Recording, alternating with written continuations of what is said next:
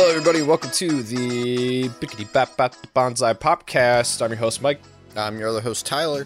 That's right, and together we represent the Bonsai Pop. We represent it on the street, we represent it on the block, we represent it on the coasts, and yeah, this is our podcast where we talk about anime and video games.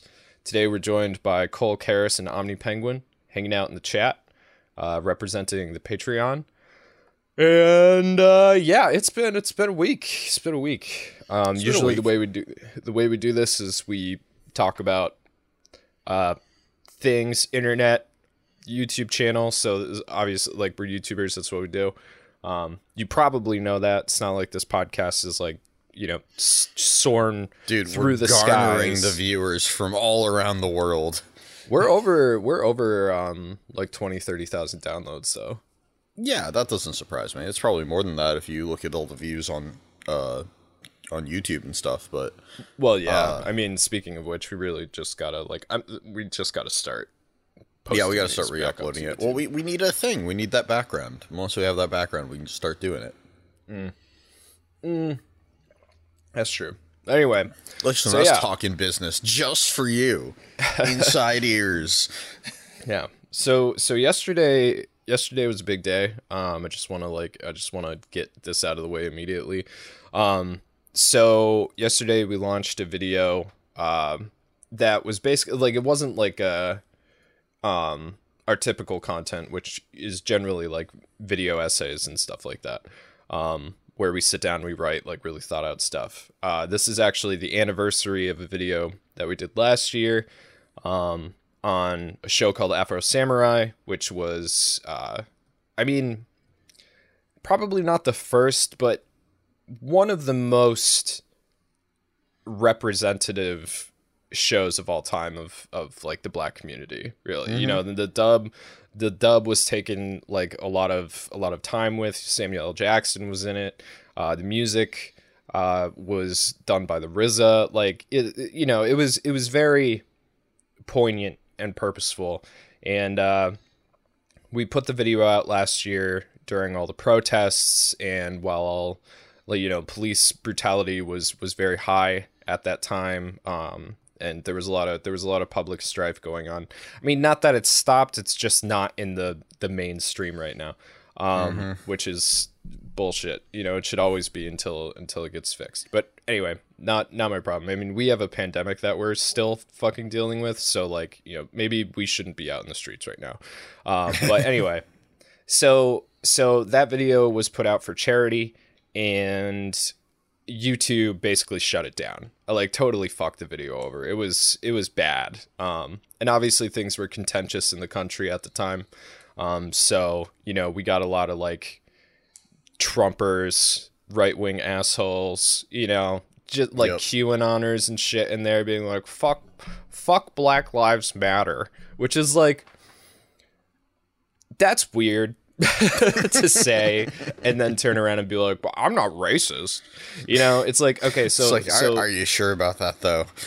Yeah, there's Black Lives Matter, the organization, and there's Black Lives Matter, the concept.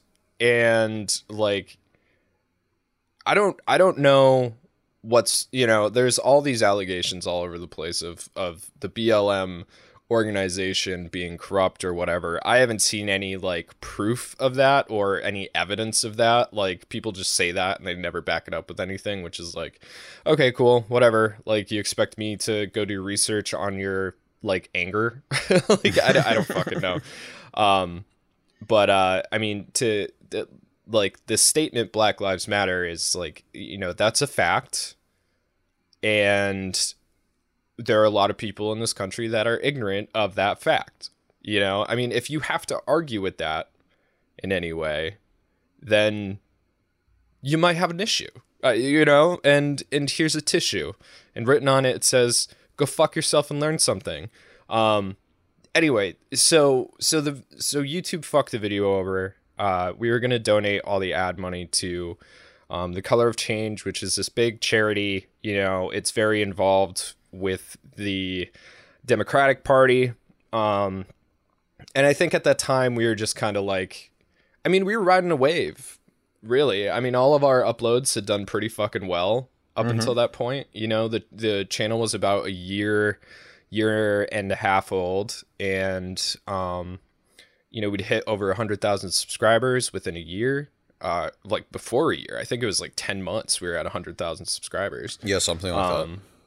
And we just expected the video to go the way that it usually did.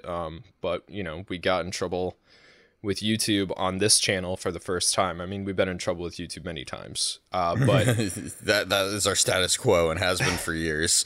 Yeah. So funny thing, while all the protests were going on last year, YouTube changed their terms of services without really telling anybody, of course, because that's just how that job is, right? It's like being with an abusive partner. I was gonna say husband. I mean, it's most likely gonna be a husband, but regardless, right? You know, you never know. Every day, you never know if you're gonna do something wrong. It's always new. Like, you could just be going about your fucking business, and then all of a sudden you got somebody screaming at you. That's what it's like working for YouTube. And they had changed, basically talking about protests on the platform is the same as talking about riots, right? So like, let me disambiguate the two things, right? A protest is people getting together to try and convince those in power to create good change. It's a show of unity. And a riot is when a bunch of people are really mad and go out and destroy things. Okay, two very different things. You know what I mean? Yep. You can riot after a fucking baseball game. I mean, that happens in Boston every year, you know? Like, it's I can't imagine why, because baseball's boring as shit. But, you know. Yeah, dude, fucking Red Sox, man. I mean, it happens hockey playoffs, like Boston is like Riot City 101. They love it. That's, I mean, like, they did have that tea party way back in the day, so it's kind of par for the course, you know. Yeah, like, whether we win or lose, there will be a riot. And cars will be flipped, cop cars will be lit on fire. Like, it's just an excuse, really, to get pissed and fucking go out and break things. But yeah, so YouTube doing that is like, that's really fucked up.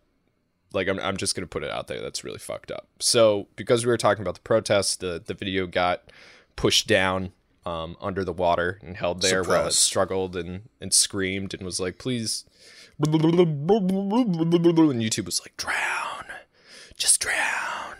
So it didn't really make any money. The first month it made, what, like $30, like something like that. We explained all this in the video. Yeah, it's all in the video that we put out yesterday. But so we were like, all right, we'll wait a year. And in a year, the video had only made like $200, less than that. I guess it was 196. Yeah, I don't know where you got your stats from, because I don't know, man. But well, maybe it changes like day by day because it's estimated. You know what I mean? Oh, sure. But like, I checked the month too, and it wasn't worth fixing. But like, you also got the first month wrong. So I don't know where. I don't remember. It was like $80 or something. Oh, okay.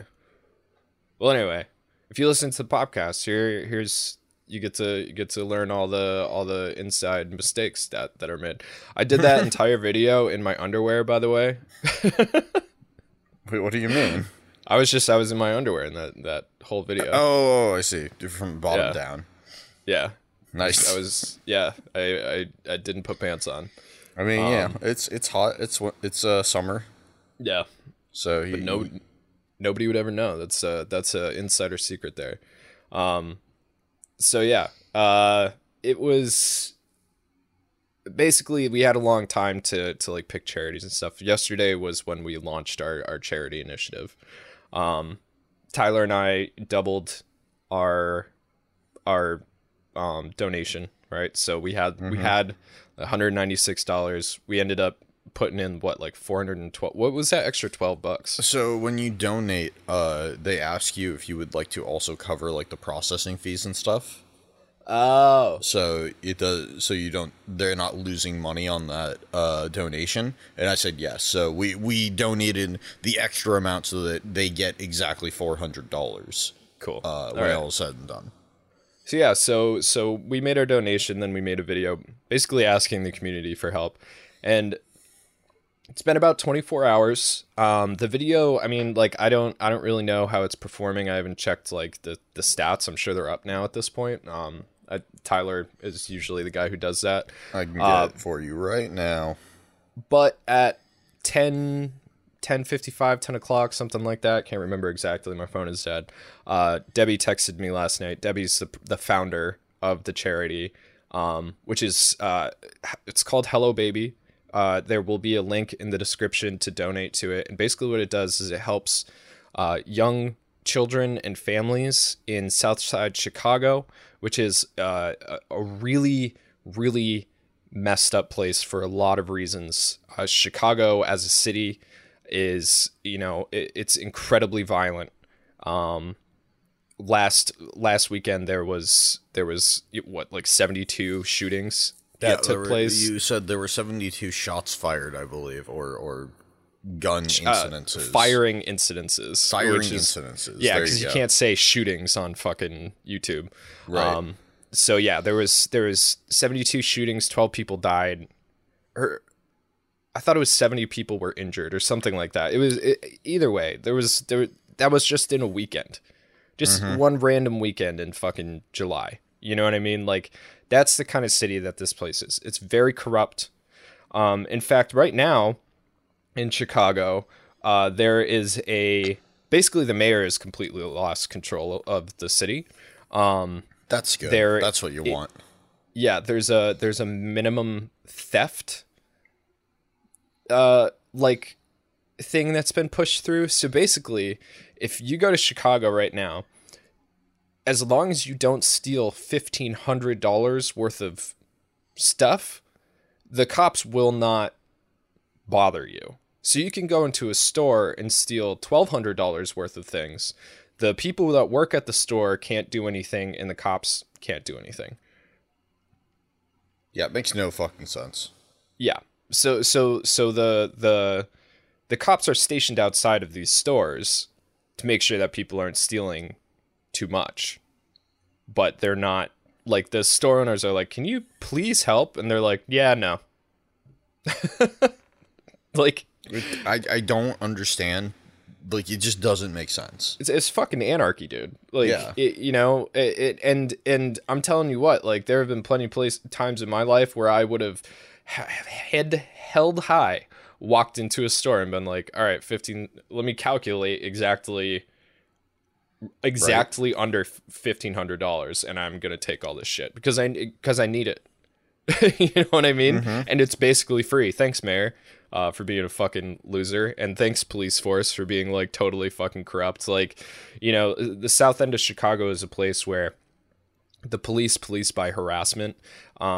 They fine people constantly for stupid shit. I mean, I'm talking, like, you know, jaywalking, rolling a stop sign, like, that kind of stuff. I mean, they're giving fines to people who can't afford groceries, right. But they're not going after, like, drug dealers or gangs or anything like that, because it's too much responsibility for them. They don't want to deal with it, right? Because, like, what if you take out the wrong gang, and then the gang that's left is more violent, right? So now you have and they take over the gang's turf that you took down. Now you have a more violent gang with more turf. You know what I mean? Like, they just don't care, and they know who everybody is. They know who's running the drugs. I mean, like, Chicago's been a mess since Chapo, which is, like, this whole other thing that's crazy with the Mexican cartels. They really fucked up Chicago bad. But it's easy to do when you have, you know, a ghetto the size of the South Side of Chicago. Like, like, you flood that place with drugs and people are going to hustle because that's how you make money. You know, yep. So, and that's how gangs are formed, et cetera, et cetera. So it's a very dangerous place. There's not a place where kids can go out and play without having to worry about being shot. It's a play desert. That's something I've never heard of before. You know, I'm used to food deserts and you know, et cetera, et cetera. But a play desert was something I had never even considered. So this Hello Baby charity, basically it helps educate kids. It gives them a safe place to play and grow and learn. It also helps their families too. Something like 880,000, 830,000 adults in Chicago are illiterate. 30% of the adult population of Chicago is illiterate. Yes. And most of that obviously is in the South Side, because the North Side is very rich, white, and affluent. Yeah. I have family there. Yeah.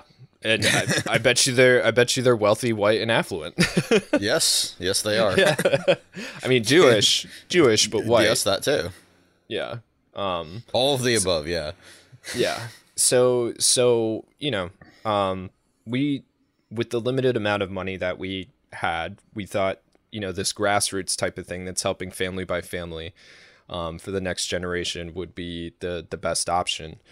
So we put that out there yesterday, and by 10 p.m., so about 8 hours, including our donation, we had raised over $2,000, which, I mean, I'm assuming that is a big deal for them, because yeah, Debbie is very excited.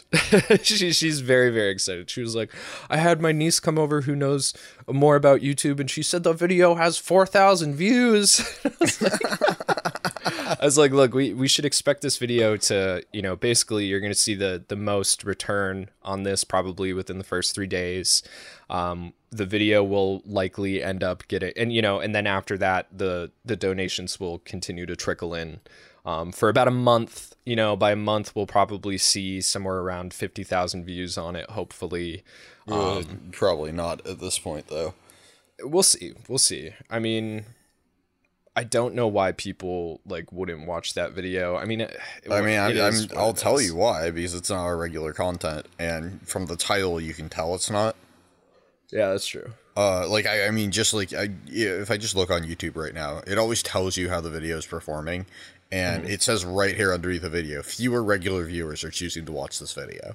So, our regular viewers, like, obviously a decent amount are watching it, but not the normal amount. If we aren't getting the normal amount of viewers, we're not going to get that second day boost. If we don't get that second day boost, we'll probably see this video hit 20,000 views in a month, maybe. Maybe we should take initiative out of it. Out of the title. I mean, we could try that. Yeah, I mean, why not?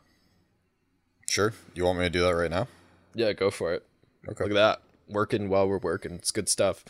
So yeah, so you know, it's super exciting to see that. I mean, the fact that's like right now the video is sitting around like 9,000 views. Yeah, just over 9K. And, yeah, and we've made $2,000 for the charity, and it's going directly to the charity, right? This isn't going into our pockets. This isn't money from the video. Any account of ours. Yeah, this is going right to the charity. These are people who clicked on the link, went to the website, and donated to Hello Baby, and it's fucking awesome. So, you know, if you haven't seen the video, or if this sounds interesting to you, you know, basically we're hoping that, you know, these kids, these families, block by block over the next, you know, 30 years will change Chicago South End for the better. Right. Because it needs to change. And the government is not going to do anything about it. Chicago is the most corrupt city in the entire nation. That's fact. Statistical fact. Look it up. And, you know, everything else can be found very easily. Or if you want, you can just go watch the video, because I have all the information there in it. But yeah, it was good. You know, like I was reading some of the comments yesterday. I was getting a little like fucking teary eyed because people were just being so sweet. You know, we have people from South End who watch our videos, you know, and like we did get this shit comment today that I woke up to. Somebody was like, why don't you help the other minorities that nobody talks about? And it's like, bro, come on, you gotta start somewhere, you know, like what do you, come on, dude. like first of all, we're not made of money, obviously. We're only able to donate, you know, like $400, right? Like we're doing the best we can. We're not fucking PewDiePie, You know what I mean? Like, yeah, we're not... When we have the more ability to help more people, then yeah, we will. Yeah, exactly. And also, like, why are you bothering us about it? Like fucking ask somebody who's not doing anything. There's millions and millions of people on YouTube who aren't doing anything, you know, that have the means and more than the means. You know what I mean? These are people that could cover all the money that we've made, triple it, and not even notice, you know, $6,000. Oh, dude, they could disappearing. Like, they could like 100 times it and not even notice it disappear. Depending on who you're talking about, like we're the little guy trying to do some good. There's plenty of big guys who don't do any. It's just a why are you getting angry when people are trying to help people? Get angry at the people that aren't helping. And that's why I just replied. I was like, dude, you gotta start somewhere. Good change, it runs downhill. You know what I mean? Like if we can get people of color, African Americans, out of the situation that they're in right now, then it'll be that much easier to help everybody else as well. We're talking Native Americans, Asian Americans, et cetera, et cetera, et cetera. Also going into, the trans community and everything like that. It getting rights. It runs downhill. You know, every help helps other people who need help. It's the only trickle-down policy I've seen that works. So, or hopefully, we'll see. But regardless, the fact that in 10 years, people can go from not knowing what trans is to they almost becoming a standard pronoun. That's a lot in 10 years. That's a huge amount in 10 years. Like this explosion of all of that stuff, like that is fast change. I mean, think about it. Like, I mean, people are still using the fucking N-word, dude. It's been like it's been like 140 years since the Civil War, like things aren't perfect, but I do think that in some ways, we're better than we used to be as a whole, right? I mean, obviously we have people like Jeff Bezos who are literally just like hoarding all the wealth. It's terrifying. It's like a dragon, dude. Yeah, like Smog. Smog. Did I get that one right? Oh, come on. Smog. S-M-O-U-G, right? S-M-A-U-G. Oh, okay, Smog. Smaug. Smaug. The dragon Smaug. But yeah, so, that's what's going on with us.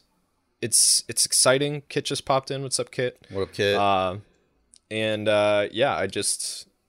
very happy that the charity's working out. So if you have the means, this week, we're totally good with taking the hit. Like, go help out the charity. Go help the charity. We're good. We can take a week where we don't, we're not making money. Like, just help out the fucking charity.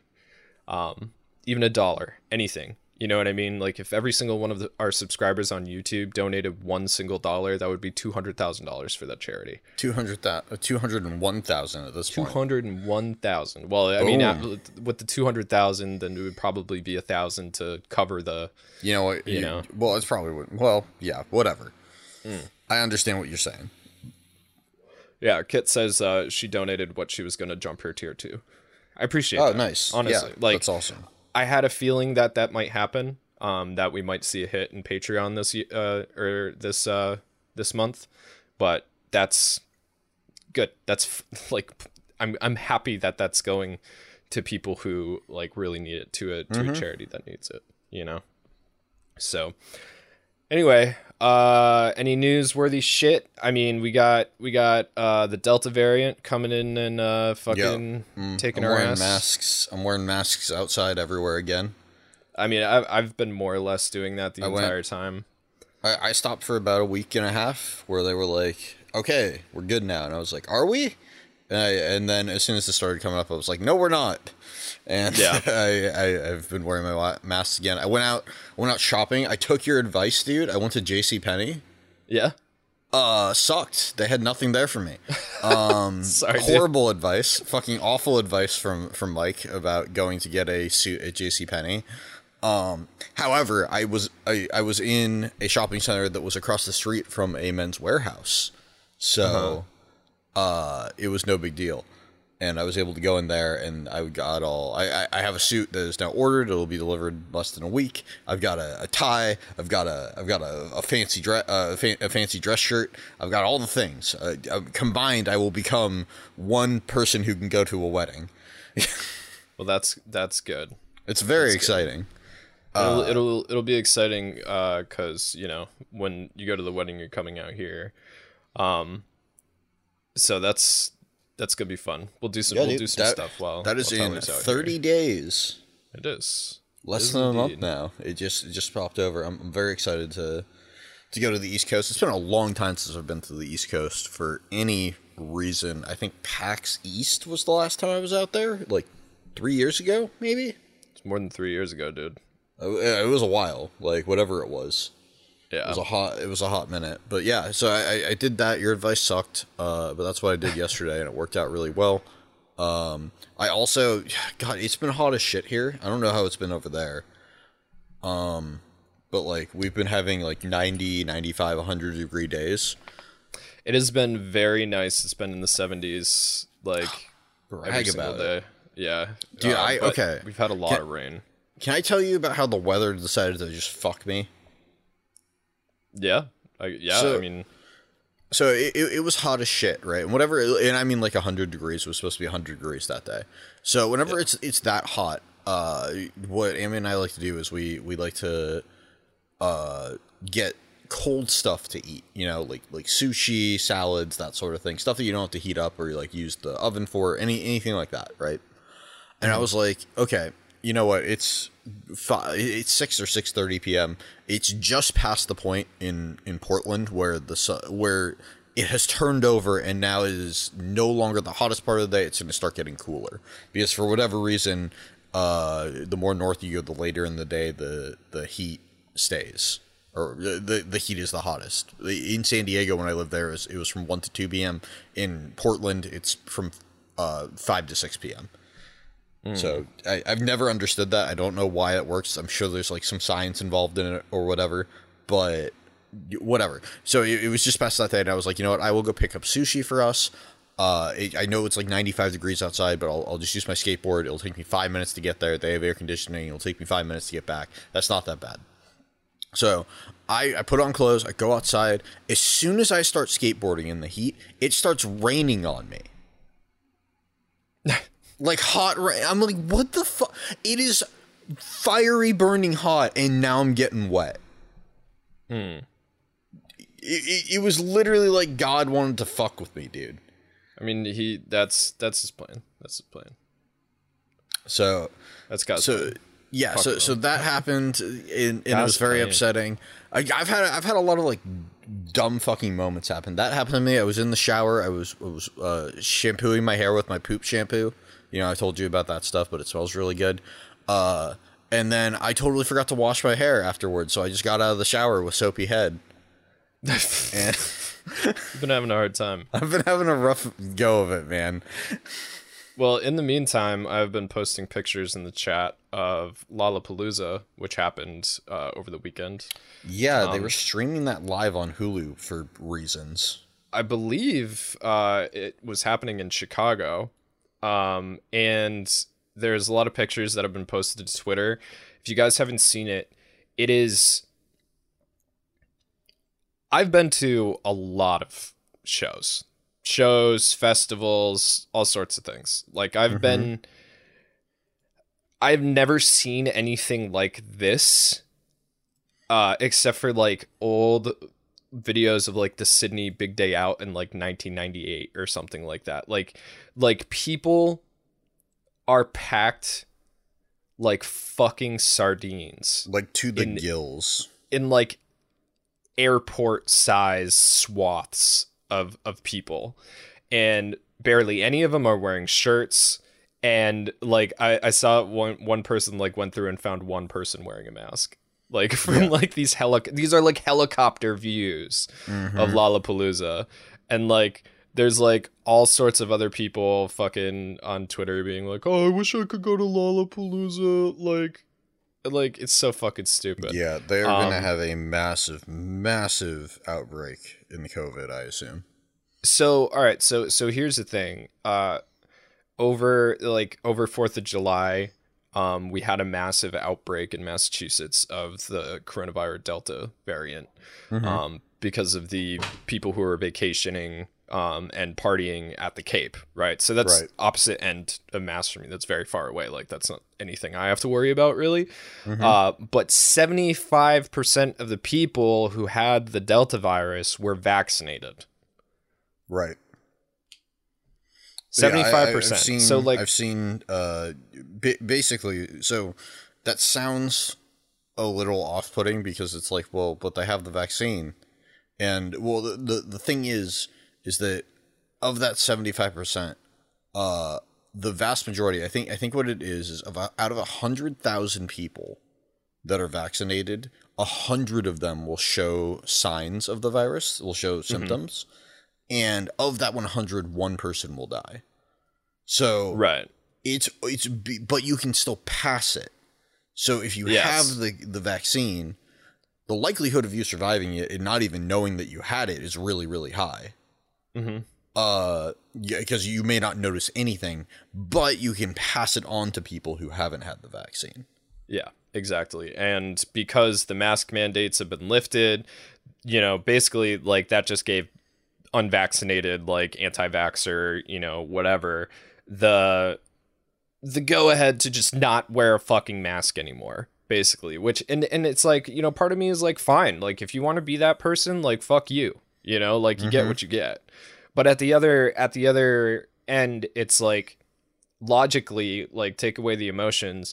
It's like there are people who, until this virus is squashed, like, until we actually get it the fuck together and stop being, like, pieces of shit, they are not going to be able to come out of their house. Like, there are people out there who are not capable of being vaccinated, and it's not because they can't afford it or they can't get to a vaccine station. It's because they are not physically able to be vaccinated. They have immuno problems. They have other health problems. They, you know, have organ issues, all sorts of stuff that, and they just can't handle the vaccine. I mean, Devin, my fiance, like we weren't sure. We had to take a risk with her, and you know, her kidneys were, you know, suffering for a minute afterwards. They're much better now, but other people with her disease like can't get it at all. You know, like she just happens to be in a spot right now where she was able to, because it's something that fluctuates. But like.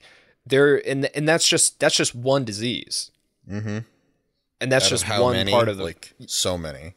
Exactly, pregnant women can't be vaccinated, like all sorts of shit. So it's, you know, you're really just like, if you can be vaccinated and you're not getting vaccinated on purpose, you're actually a piece of shit, because you're continuing to. You are liable for the spread of this virus. You're liable for the spread to people who want to be vaccinated and can't go back to their normal lives. Like in the state of things that's going on right now, like it can't last forever. Unemployment is stopping in September, and it's like, it's not just pandemic assistance. It's, if you have been on any kind of extended unemployment, they're cutting all of it off. The government is PUA fucked. Stuff like. The POA and regular unemployment. If you have been on regular unemployment and gotten an extension on it because of the coronavirus, September, it's done, dude. So like I'm not saying that, like I was listening to NPR this morning, and like our national debt is so fucked right now, dude. I mean, it's been fucked for decades, but because of like basically, you know, like people couldn't work. And the government has been like spending. It's, you know, it's just, it's fucked, and it had to happen. And honestly, it has to continue to happen. But I think we've gotten to the point where it can't, you know, Like, we are trillions and trillions and trillions and trillions and trillions of dollars in debt. Yeah, but also it's like, if you're that far in debt, what's a little more, right? Yeah, I mean, I don't disagree. I don't disagree. This was a thing back in, like, I think the early 2000s when the national debt started, and they believed that if the, like, there were experts in the field that believed that if our national debt went over, I think, our GDP per year, then we would start seeing real issues. And that happened ages ago, and there haven't been any consequences. That's because money's not real. Yeah, exactly.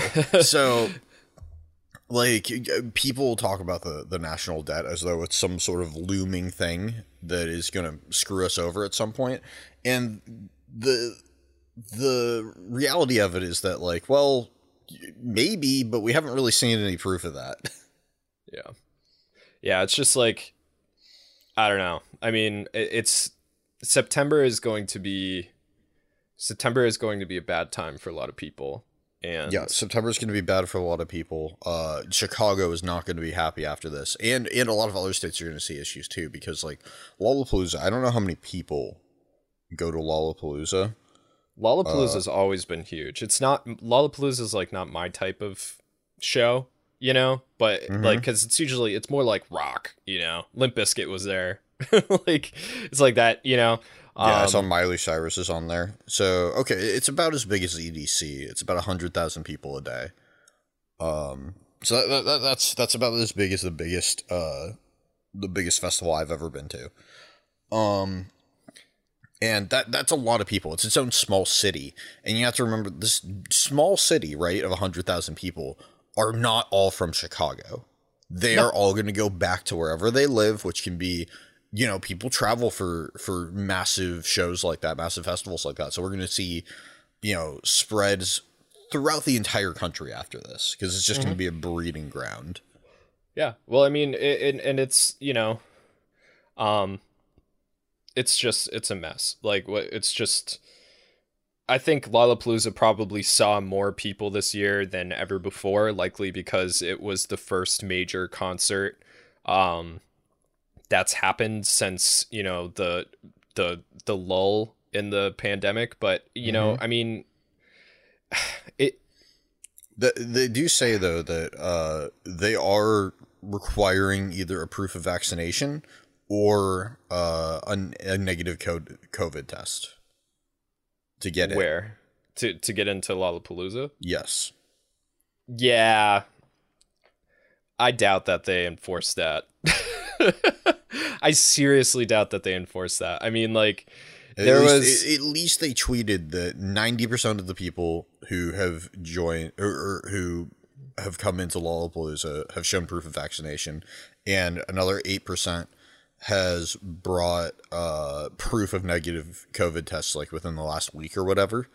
And then 600 people who didn't show up with paperwork were not allowed in. Interesting. Only 600 people. See, that's the thing. That's where it gets sketchy, right? Because it's like, all it takes, I mean, realistically, all it takes in a crowd like that is, like, 3 people that have the virus. Right. That have the virus. And, like, you know, there's no way for them to be 100% sure that all those things are right.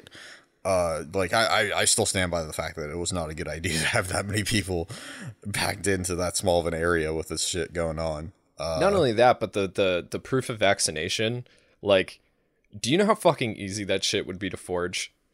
I mean, like, yeah. like back in the day when I had a fake ID, right? Mm-hmm. Like, I had a fake ID that I printed and got laminated at Staples, right? Like, I just found a military ID,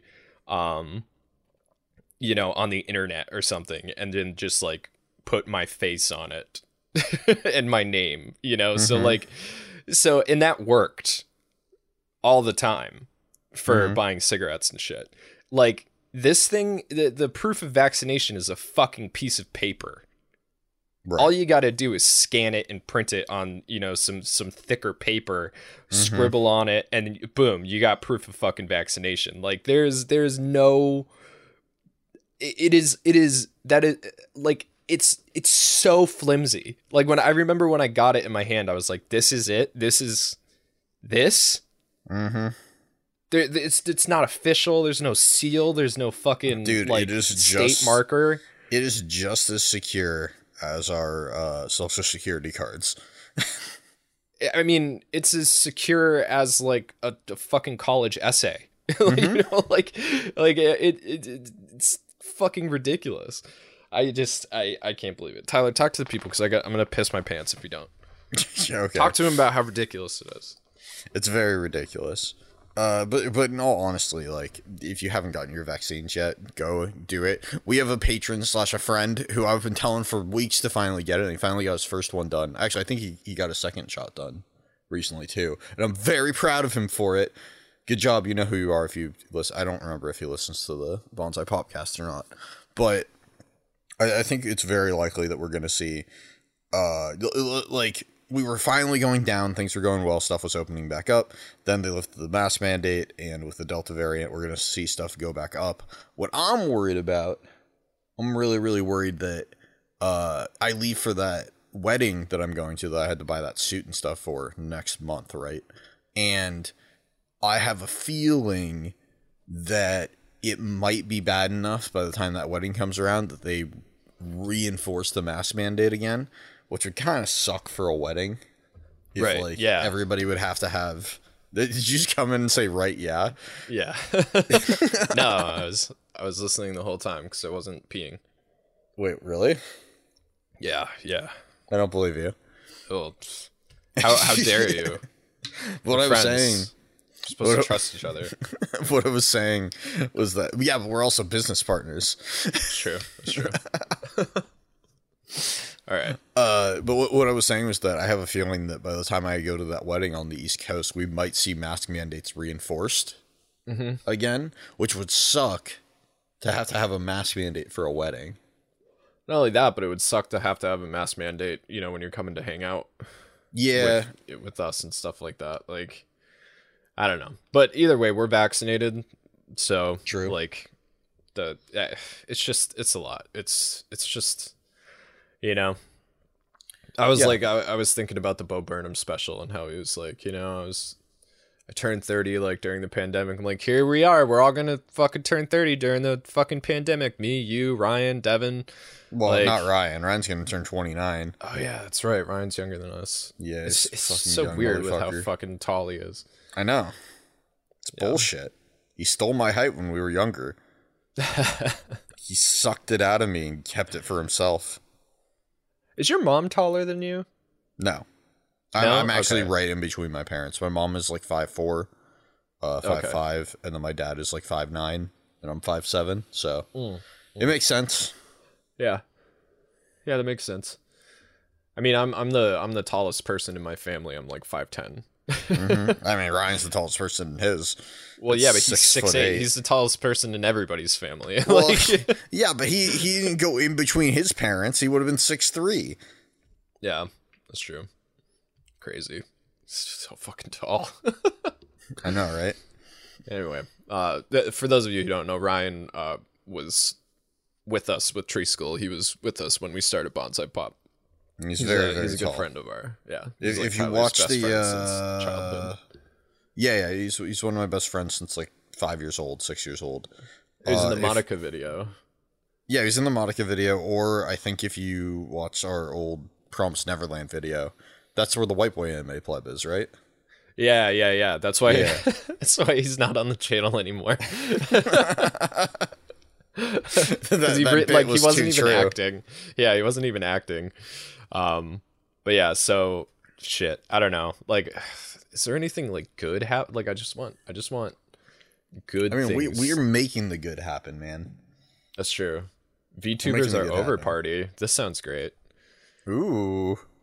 What is exciting? Is that on Twitter? Yeah. What is this hashtag VTubers are over party is trending or something like that? I don't know. Maybe Twitch came down with them on something. I don't fucking know. It's all fucking VTubers, dude. Like, it's all VTubers tweeting about it, so Don't show that any love. I mean, not that I really have anything wrong with VTuber. I don't know. Grant should have been a fucking VTuber. Grant would have been a great VTuber, dude. He would have been an excellent VTuber, but it's not too late. I'm not seeing anything good in the news. Big surprise. What fucking yeah? What else is new? It's whatever, man. Why don't we talk about other stuff? Okay. Yeah, Tyler, why don't you tell me about your anime week? Thank you for waking me up. Yeah, so my anime week is much the same as it was last week, although my anime weeks are going to get much better now because I finally finished Babylon 5. Mm-hmm. And now that I finished Babylon 5, I don't have to sink every waking moment I have that I'm not working into it.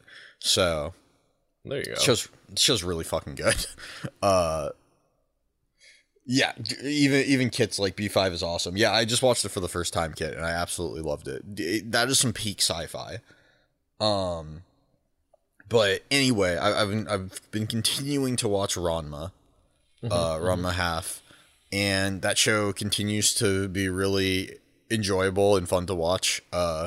Shampoo's grandmother is the best character in the show so far. Yeah, she's actually, I actually like her a lot. Like she, like, have you gotten to Happosai yet? Has he showed up? No. Oh wait, is that the? I just recently watched an episode where like some other guy wanted to marry Shampoo. Is that him or is that somebody? No, else? that's I can't remember his name. Moose. That's right. Yeah. Yeah, okay, so Happosai will be coming soon. Yeah. Like, the great-grandmother is kind of like the opposite of Happosai, so, like, she has a bit of a counterpart. He looks like a male version of Shampoo's grandma. Okay. She's definitely good for some gags, but she actually is helpful, like, in the future. So she is actually, like, a really important character, and I like her a lot. Yeah, she's great, man. She's very funny. She having Ranma be a girl for like multiple episodes as she tries to get that whatever pill off of her, Phoenix pill, I think it's what it's called. Oh yeah, that's what it was. Yeah, and basically him working in a ramen shop and just doing a bunch of tricks while trying to steal this pill. Like, it's very funny stuff. I've really been enjoying that. And also it's just like, you know, having like Ranma's constantly changing back and forth between guy and girl, right? But obviously vastly prefers being a guy. So having like 2 or 3 episodes in a row where he's basically a girl the entire time was interesting and new. Yeah, it is. It's very weird because like the transformation between the two is very fluid, even though they almost seem like completely different characters. Some would even say gender fluid. Oh shit. woke joke But yeah, like that's really what the series is, more or less, than anything else. It's a sitcom, you know what I mean? Like, you have X amount of characters. What situation can we put them in? You know what I mean? Like, and just let them be, sorry, hit my mic, let them be who they are and deal with this crazy situation. You have antagonists, you have protagonists, you know, who is an antagonist can switch sometimes, you know, sometimes Ranma is the antagonist in the episodes where, Akane gets like particularly pissed or whatever, you know, it's fucking really well done. And believe me, like, the manga is so long. It's so much longer than the series. I mean, I think the series is what, like 160 episodes, something like that. Something like that, yeah. Yeah. But like the manga is like, I just don't understand how Rumiko Takahashi managed to like just make so many stories with these kids. So well, I mean, many. It's kinda, and it's unnecessary. Kind of, yeah. It's kind of the same feeling that I get with what is it? The Love is War series. Kaguya-sama. Kaguya-sama, thank you. Yeah, I mean, like, it's the same gag over and over again, but in different ways, kind of, you know? Like, It very much feels the same to me in that respect, which is fun to watch, you know? It's enjoyable for sure. But yeah, that's been my anime week. I'm going to start watching some more stuff now that I'm not spending every other moment watching Babs. But yeah, what about you? 5? Yeah, Babylon 5. Watch Babylon 5 if you like sci-fi. It's really fucking good, but you also get to laugh at the horrible CGI from like 1994 when it started. Dude, by the end, by like season 3 or 4, you're like, wow, they got budget. Nice. Well, also like there was a big, once Jurassic Park came out, I feel like there was a big step up in CGI in the 90s. I mean, like Jurassic Park was like the Star Wars of the 90s. Well, yeah, but like there was also Star Wars, like. Right, but Star Wars didn't have CGI. Like, Star Wars was all models. Right, but they showed what you could do with a futuristic, a futuristic setting and what you can do with space and make it look really good, right? Yeah. And it, like all the way back from like 1980. And Babylon 5 does not look even close to that good in 1994. Yeah. Well, yeah, I mean, yeah, like that's one of the things about Star Wars that makes it as lasting as it is that there's very little in there that ages particularly badly because it's all practical. Mm-hmm. Yeah, the shit that they added in the 90s.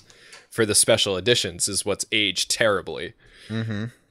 What were you saying? Well, we had HBO Max or whatever it is to watch Babylon 5. And of course the Lord of the Rings extended editions are also on there.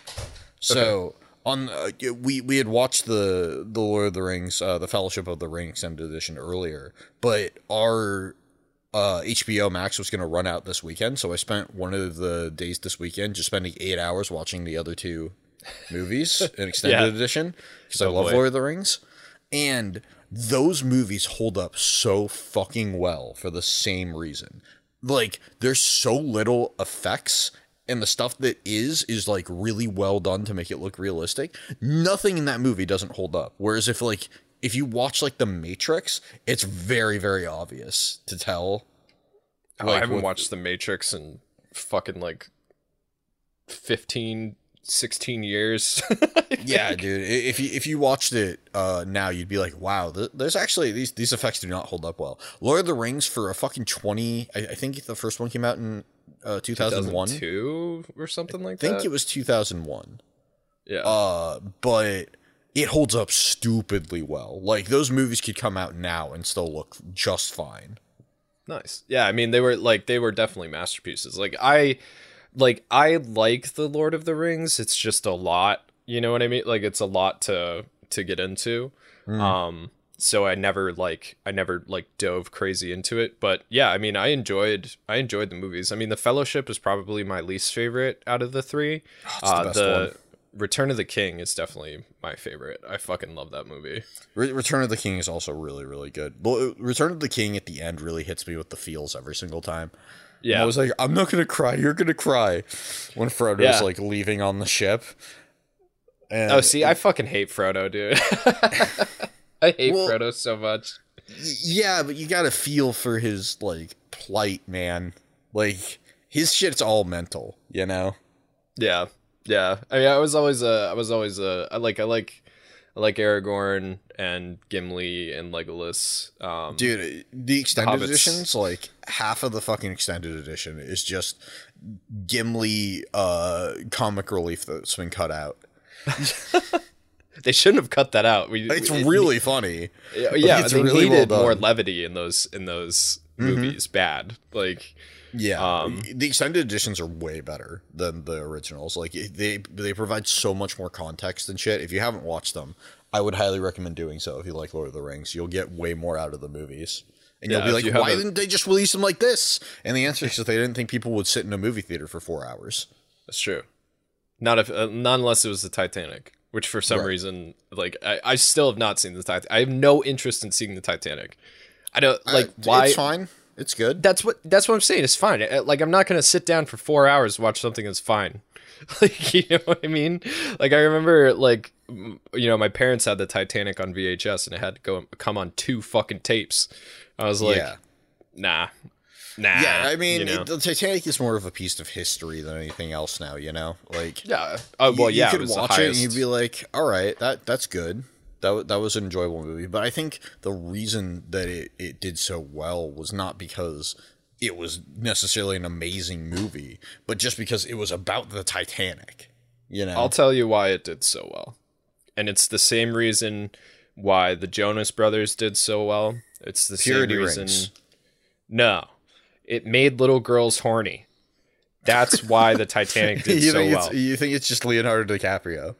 It's the whole thing. Every girlfriend that I've ever had has been like, oh my God, have you seen the Titanic? Oh, like it made little girls horny. Like seriously. I mean, dude, Disney's been doing this since the dawn of fucking entertainment. Like they have been like preying on the repressed sexuality of young women. Mm-hmm. And it makes so much money. It makes so much money, dude. They're like, where's my, I don't remember what the guy's name is, Charlie that'll die for me. Yeah, like, where's my, you know, where's my prince, like, all this stuff. Yeah, it's like, it Jonas Brothers, they're like, yeah, like, we don't have sex, but like, ooh, baby, every song's about loving girls, you know, and like, we have curly hair, we're cute boys, like, Justin Bieber was the same way, like, Justin Bieber made little girls horny, like, you know, It is a profit market, and the profits are fucking huge. That's why you all see it. BTK, same deal. BTS, you mean? BTS, yeah. BTK is a serial killer. BTK is a serial killer. My bad. What's that other band that's? I think it's British. That's like a bunch of little boys. I mean, Backstreet Boys was the same deal. The Beatles, yeah, dude. The Beatles were Elvis, man. Elvis made little girls horny, like Elvis One Direction. Made everybody horny. That's what it was. Yeah, like I'm telling you, dude. Like selling sex. One Direction, British. I believe so. Yeah, that doesn't sound right to me. It's the one with Harry Styles, right? Is One Direction? I spelled that wrong. British. One Direction. British. I guess they are. British, Irish. Yeah. I mean, and it was the same thing with the Backstreet Boys, NSYNC, you know, like, even Britney Spears, I think, to a certain degree. Like, you know, I think if you grew up in the 90s or, you know, were born in the mid-80s, I think everybody knew one of those chicks that was like, oh my God, Britney Spears. Mm. Yes, you know, but Britney Spears was good for both ends of that, I think. Well, but the thing is, though, is that, like, you don't go to your guy friends and you're like, yo, I just bought the new Britney Spears album, dude, so fucking maybe awesome. You don't. yeah. Britney Spears is a whole different can of worms. Anyway, have you heard of the song I Want to Be a Woman? Dude, it's so good. Wait, what? No, I have not heard of that song. No, I Feel Like a Woman, is that it? That's Britney Spears, right? No. Who is that? It's like Aretha Franklin or something. Like, hold that's up. A country singer. Man, I Feel Like a Woman. Shania Twain. Okay. It's Shania Twain. Okay. Yeah, that's not Britney Spears. I'm throwing my music knowledge on display right now.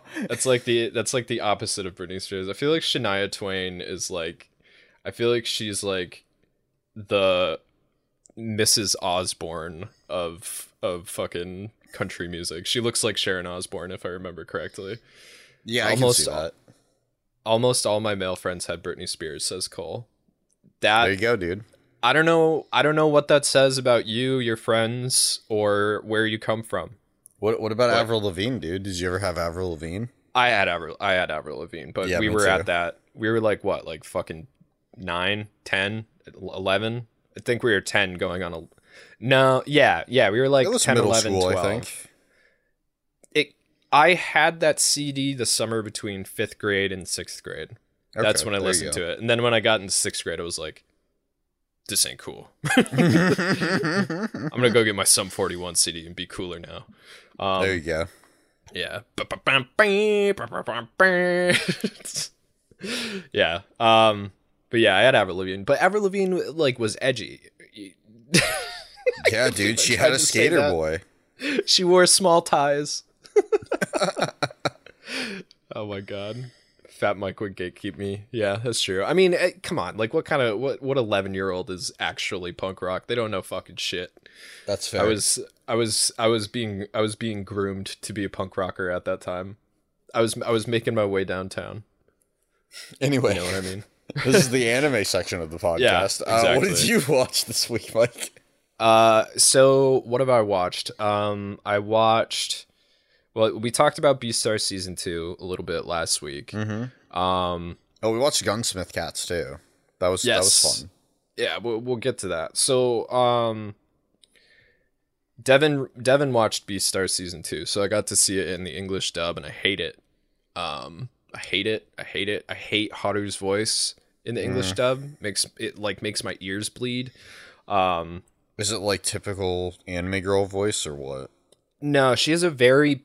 very particular voice in the dub. I know I've heard it before, but I just you can't pin it right now.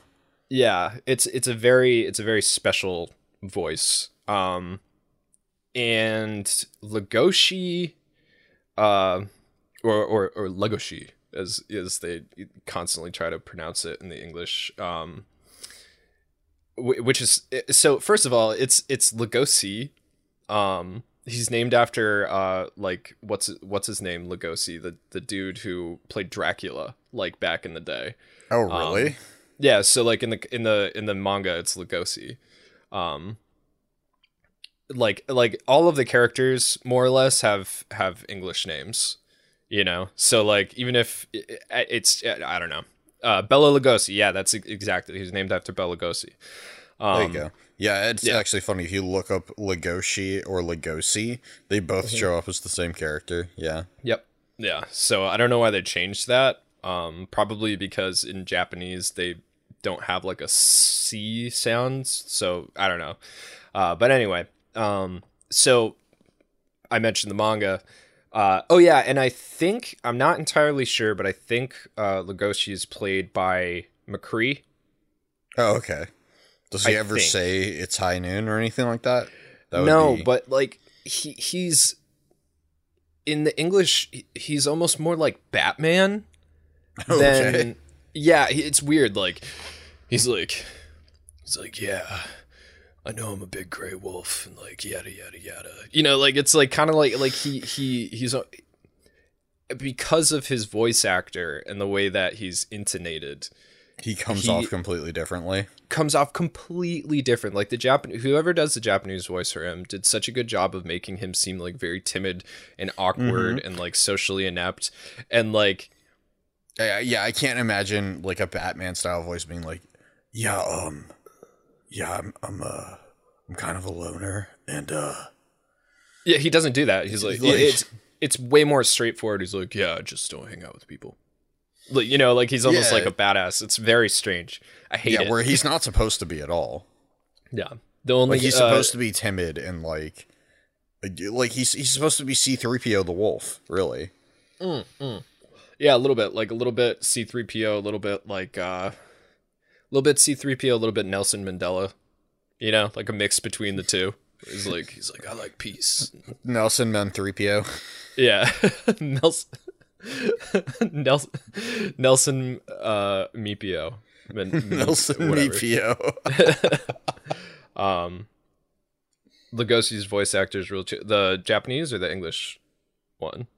I'm sure he's a chill dude. It's just like I'm oh no, God, nothing against it's nothing against the voice actor themselves. It's just the choice. It's the directors, dude. It's not the voice actors. It's the fucking directors and the limited pool of people that they have. Like it's always the same fucking people, and like I know the same issue happens in Japanese. It's like the guy who plays Roswell in ReZero, he's in a bunch of stuff, but he's always cast right for his roles. You know what I mean? That's pretty important for casting. Yeah. Like, you know, there was one anime I saw, I think it was like Maids versus Butlers or something like that, where the main character in English was played by the dude who played Yamcha in the Dragon Ball. And it was perfect. Like, he was good for that role. He was right for that role, you know? But it's like, there's a reason that the dude who plays Goku doesn't do a ton of other roles, you know? It's like, he's fucking Goku, and every time you hear his voice, you're like, that's Goku, dude. Mm-hmm. You know, it's why, like, Mark Hamill's never really been in any other movie. You can't look at Mark Hamill and not go, oh, that's Luke Skywalker. Right. You know? But he can voice act really well, so he's in tons of stuff voice-wise. I'm 99% sure he's playing Skeletor in the new He-Man series that's on Netflix. That sounds great. Kit confirmed it. Yeah. Yeah. So I watched a little bit of that. It's pretty good. It's definitely like a new age kind of more like woke ass He-Man, which is comical. He's also in Invincible. Oh yeah. He's been in like fucking anything he can get in. He's been in Ghibli films, like all sorts of stuff. If I'm not mistaken, I can't remember which game, but he plays Majima in one of the Yakuza games, at least one. Oh really? I've never played him in English. I'm pretty sure. That's fucking funny. Yeah. So I don't play in English either, but I have read that. I've read that he doesn't remember reading that role. Omni says it was Yakuza 1, probably the original for the PlayStation 2. That makes sense. Yeah. If you look up Majima Goro and Mark Hamill, there's like a minute Yakuza Mark Hamill voiceover session that you can watch too. So yeah, so I rewatched Beastars in English. I still didn't like season 2 that much, so I decided to pick up the manga. I have it backed up on my iPad, so I've been reading that, and the manga is super interesting. For more or less so far, the show has been take for take from the manga. It didn't start out with Legoshi like on top of Haru, basically. It just, you know, it kind of like more organically went into that, and I think it was a good thing that the show went straight into that, because it kind of got you like captured in, like, we, like you and I, we understand how it works with like visual media and storytelling and stuff. You have to grab people's attention or they're just going to walk away. Yeah. Especially for something as weird as that. Yeah. When you were in high school and your English teacher kept being like, you need a hook. You need to hook people in. They were being real. That's a real thing that you need to consider. Yeah. So, so the manga is really interesting. I've never seen anything drawn like it is. It's extremely unique. It's very cartoony when it needs to be. It's very extreme and refined when it needs to be. As a manga, it's pretty exceptional, I would say. Nice. That being said, I haven't gotten through like the first like season arc yet. I am getting there though. I'm getting to the point where Legoshi's about to storm the fort. So it's. I'm enjoying that. I'm enjoying reading that a lot, especially coming out of Ranma, where it's like Ranma was like a sitcom. This one has this continual story. I really enjoy that kind of story. I finished Uzumaki by Junji Ito, which was one of the weirdest things I've ever read in my entire life. I don't know. I think I've just gotten to this point in my life where I'm either too old or too jaded for horror. Not that I don't like horror, because I love horror. Like, I would really like this Halloween to kind of mix it up between like real horror movies and anime, like, you know, spooky anime classics on the Patreon, like maybe double up on watch parties and stuff, because there's tons of movies I would love to watch, like, you know, with people who haven't seen them before. The original Evil Dead, the original Texas Chainsaw Massacre, you know, the original Hellraiser, like good classic, you know, horror movies and stuff.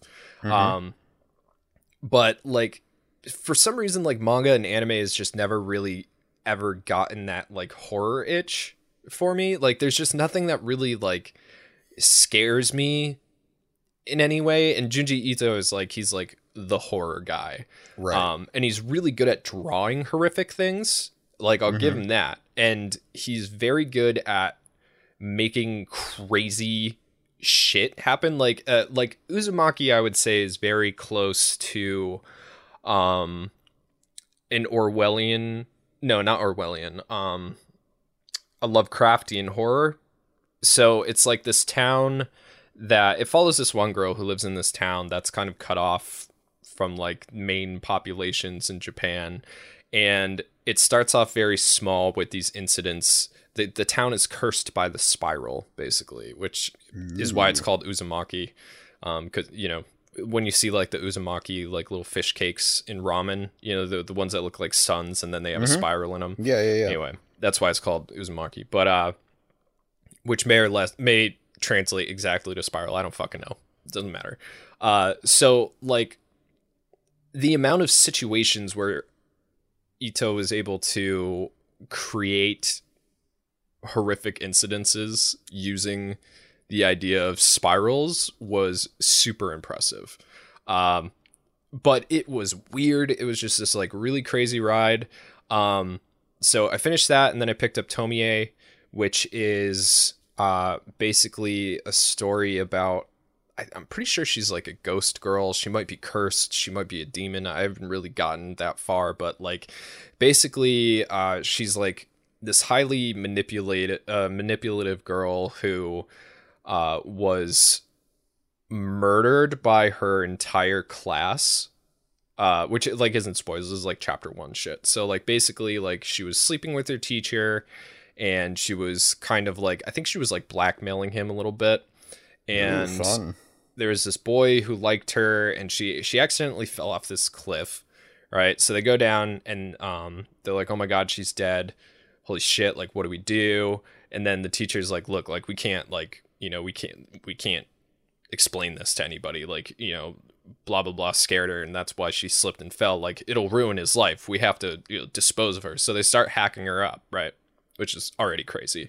Mm-hmm. And then she wakes up like while they're doing it. And then like they bash her head in with a rock because they're like already too far. They're like halfway through her legs and arms and shit. Jesus. But then they have the funeral. Then she comes back to school the next day. Like nothing happened, and it just goes from there. And you know, it's Junji Ito horror. It's interesting. So I'm getting through that. As far as other anime that I watched, there was one on Crunchyroll that I watched the beginning of. What the fuck does Crunchyroll like constantly log me out? I mean, it doesn't matter because I'm already like. Just say fuck you. Seirei Gensouki or Gensouki. Seirei Gensouki. Spirit Chronicles is what I started watching. I think I got like 4 episodes into it. It's an isekai. But this one, right? Mm-hmm. Everybody. So there's no truck-kun, but there is train-kun, and train-kun hits a bus full of people, and they all get isekai'd. Ooh, right? Twist. M. Night Shyamalan just popped a boner somewhere. So yeah, that's the main, and it's not like they're reincarnated. It's like their spirits inhabit people who are already alive.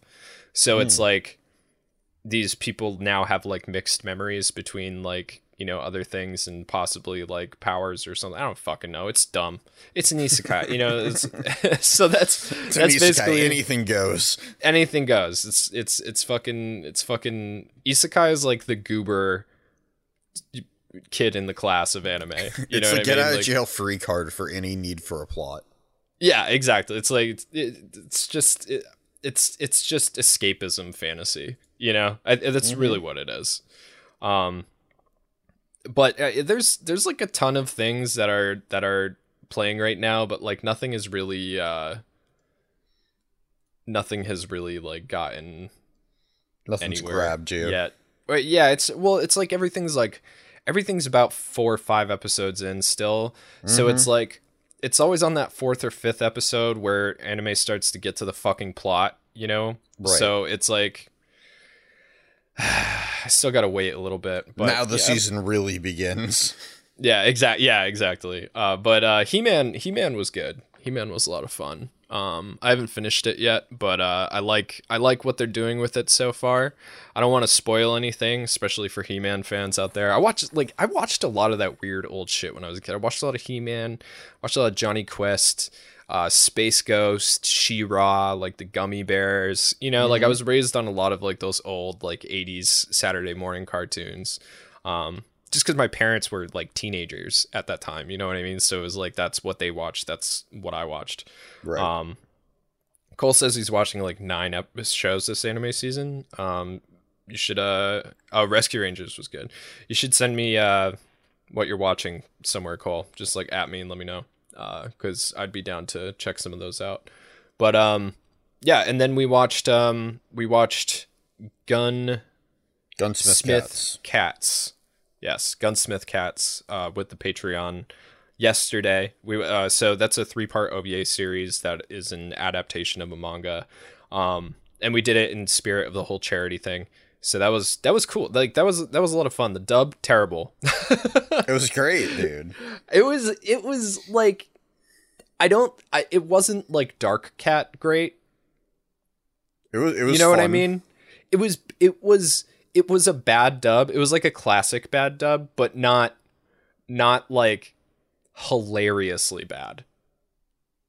You know what I mean? Like Dark Cat was like roll around on your back, hilariously fucking bad. Like it was so, Dark Cat was so fucking bad, dude. Especially that one guy. Like, oh my god, dude. Yeah, and that's the thing is like it's so bad, it's unforgettable. Like there's no reason at all why I should have any kind of like storage in my brain that involves Dark Cat. Like that should have gone right out of my fucking brain and into the trash. But and because it'll be there forever. Yeah, it will be there forever because the dub is like it's like fucking 5 kids got together with like a like a computer mic from like 1996. No, it's the best, dude. It's the best dub. And just had no idea what they were doing. It's so fucking funny, especially that one kid who's like suicidal or some shit like that, and he just like mumbles all his lines. He's just like, yeah, like I'm just not feeling good right now. Yeah, like, he's literally impossible to understand. Yeah. So fucking. I believe that so Karis is very protective over Gunsmith Cats, and I enjoyed it. It was fun. Yeah, it was exactly like the style is perfect. Like the style is amazing. You know. Harris was telling us about how like the creators actually went to Chicago and most of the scenery that you see was actually like real during the time that it was produced, and like, you know, these Japanese dudes got to like go and like fucking look at a bunch of guns. I mean, it's basically an action 80s kind of like cop flick, but not cops because these chicks aren't cops, but there are cops involved, and there's like, it's like, you know, Charlie's Angels, but anime, but there's no Charlie. And lots of guns. Cats, but there's lots of guns, and every single scene is just to get to the next scene that has a grenade in it.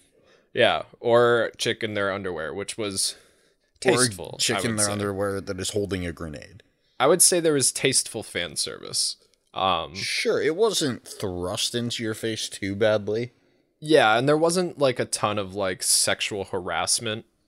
Like physical sexual harassment going on. The fucking douchebag cop guy always calls one of the chicks pussycat, and for some reason, like every time he did it, it made my skin crawl. It's just like, yeah, like I don't know who that voiceover person is, but I never want to meet them because they're definitely a sexual predator, right? Like, now it's just, again, a director. The director's like, yeah, say pussycat for me again, bro. Yeah, like over and over again in the creepiest way you can. Yeah, like I just like, I don't know, man. Something about pussycat, like just it's just gross, man. It's wrong. It doesn't feel right on any wavelength.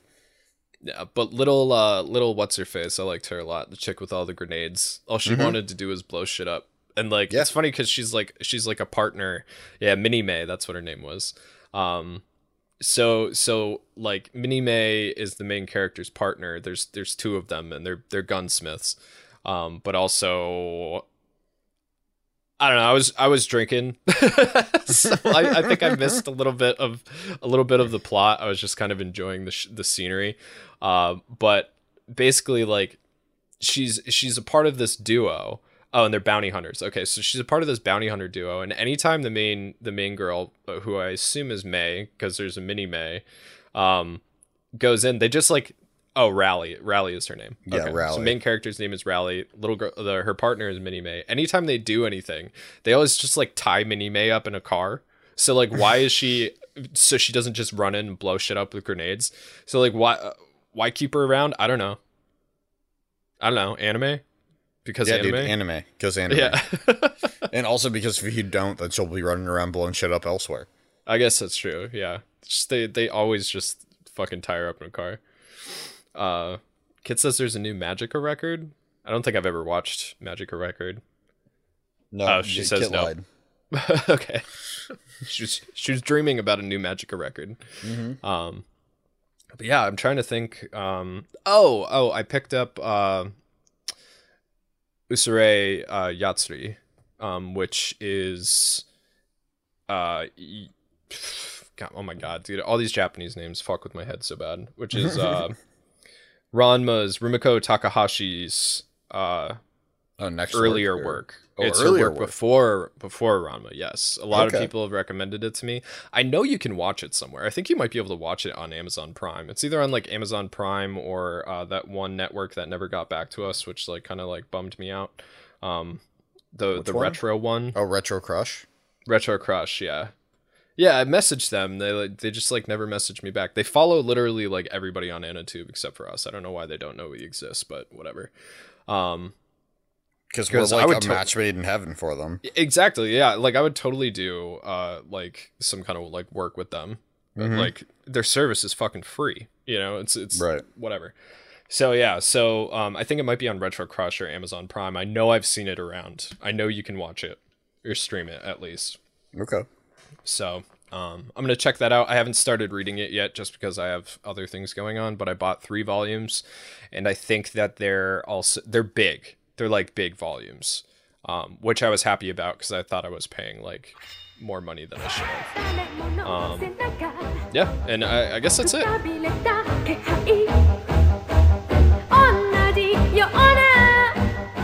G Fuel has released some new hydration flavors. You got Yuzu Slash.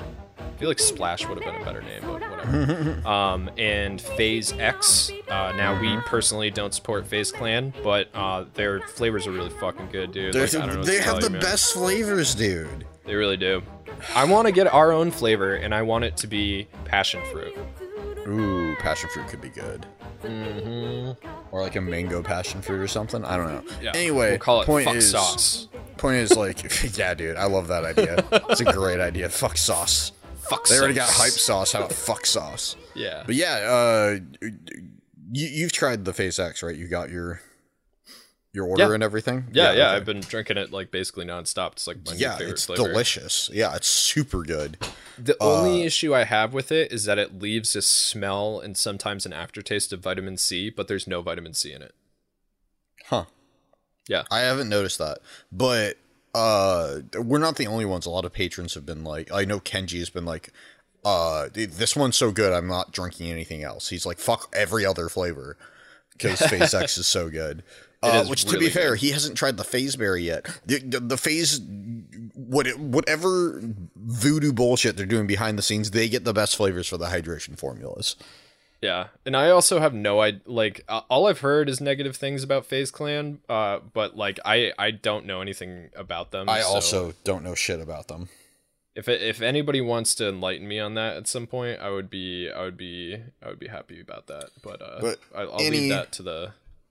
Yeah, anywho, the code is BPOP. If you want to try it, now's a great time to try it. There's a bunch of new flavors out. Definitely try the FaZe X.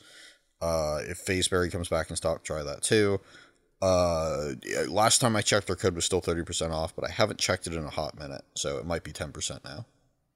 Yeah, dude, fucking our community post is not going off, dude. It's like 124 no comments. Yeah, that's not great. Yeah, I don't fucking get it, dude. Like, I don't know what's been going on with the community posts. Like, this is literally no different than anything else that we've ever posted before, so it's weird that you know. Listen, man, YouTube is weird. It always is. Yeah, we've seen a major decrease since 3 weeks ago. It went from almost 1,000 likes and, you know, a bunch of comments. Then it dropped to 300, 290, 281, and now here we are. Like, I just, what? Why? I don't get it. Like, our views are way up. Like, what the fuck is going on? It makes no sense, man. I don't know. YouTube, bros. YouTubes. Also, I just wanted to send a super big shout out to our patrons. Like, these guys, dude, I mean, they support us with everything. Like, not only are they supporting us on Patreon, but they're supporting us with our G Fuel partnership, which it looks like we are likely going to be able to keep. Hopefully. Hopefully, yeah. And we don't know for sure yet, but it's looking good. Yeah. Because our contract is coming up in like a week or so. Yep. But yeah, it does look good. And they have been super supportive with the charity for Hello Baby, which is fucking crazy. Like honestly, these guys do too much. Like, we need new patrons because like I just like we need to spread this. We need to spread this out, right? You know, like, right. And I've always said it, like, if every one of our subscribers was able to throw $1 a month, you know, we would be very wealthy, you know, like, so it's like, you know, and unfortunately we can't do less than $1 tier. Like, it just doesn't work like that. And even on $1 tier, we're only making like 70 cents off of that or something if like that. Yeah. Yeah. But it does add up. Like, it does fucking add up over time. And then it takes pressure off of people that are, you know, paying quite a lot, which, you know, I know that they're doing out of the goodness of their own hearts. They're doing it because they want to. But, like, you know, I would love to see the Patreon start growing again. We haven't been pushing it very hard. It's been casual mentions. But, you know, we always need help. And the more help that we get, the bigger things we can do. Like, for instance, you know, over the past year, I saved up a bunch of extra money and I put it all back into this one video that I'm working on for Interstellar 5555. And like, that's a huge thing. It's a huge project. It's turned into like fun streams and all sorts of stuff. So it's like, you know, also a lot of money goes back into manga or anime, so, you know, I'm able to support the stuff you got for music too. Yeah, well, I just talked about that, but but yeah, like it's big. It allows us to do a lot more things. Like, I'm currently like working on an album of my own on top of like what we're doing. So like, there's a lot of stuff going on, and it's all because of the Patreon. And then they go above and beyond and help with other things on top of it. And it's just like, it's really crazy. It's really, really, really, really crazy. Lifeblood of the channel, man. Yeah. Like not even the channel. It's like it's everything, dude. Yeah. Like, of everything we do. Yeah. It like, I mean, I can almost guarantee you that at least 70% of the support that we got for the Hello Baby charity has come from our patrons who are already, you know, pledged to the channel. It's crazy. And today is August 1st. It's the beginning of the month. It's best time to join. So think about it. Anyway, our G Fuel link will be in the description. You know, we always put it in there. And maybe we'll put the Patreon link in there this week as well. But again, you know, I like, if you want to throw $9 at Hello Baby and $1 to join the Patreon, you know, like, that would be awesome. You know, like, you don't have to throw $10 at us. Like, fucking, like, you know, we are working for this charity right now, or, well, not working for it because we're not getting any fucking money. But, you know, we're trying to help. Yeah. Exactly. We, you know. It's definitely non-profit. In fact, it would be, I would say, it's anti-profit for us. Oh, well, sure. I mean, we donated ourselves. All right, Tyler. Yeah. We've deliberated. Let's talk about video games. Yeah.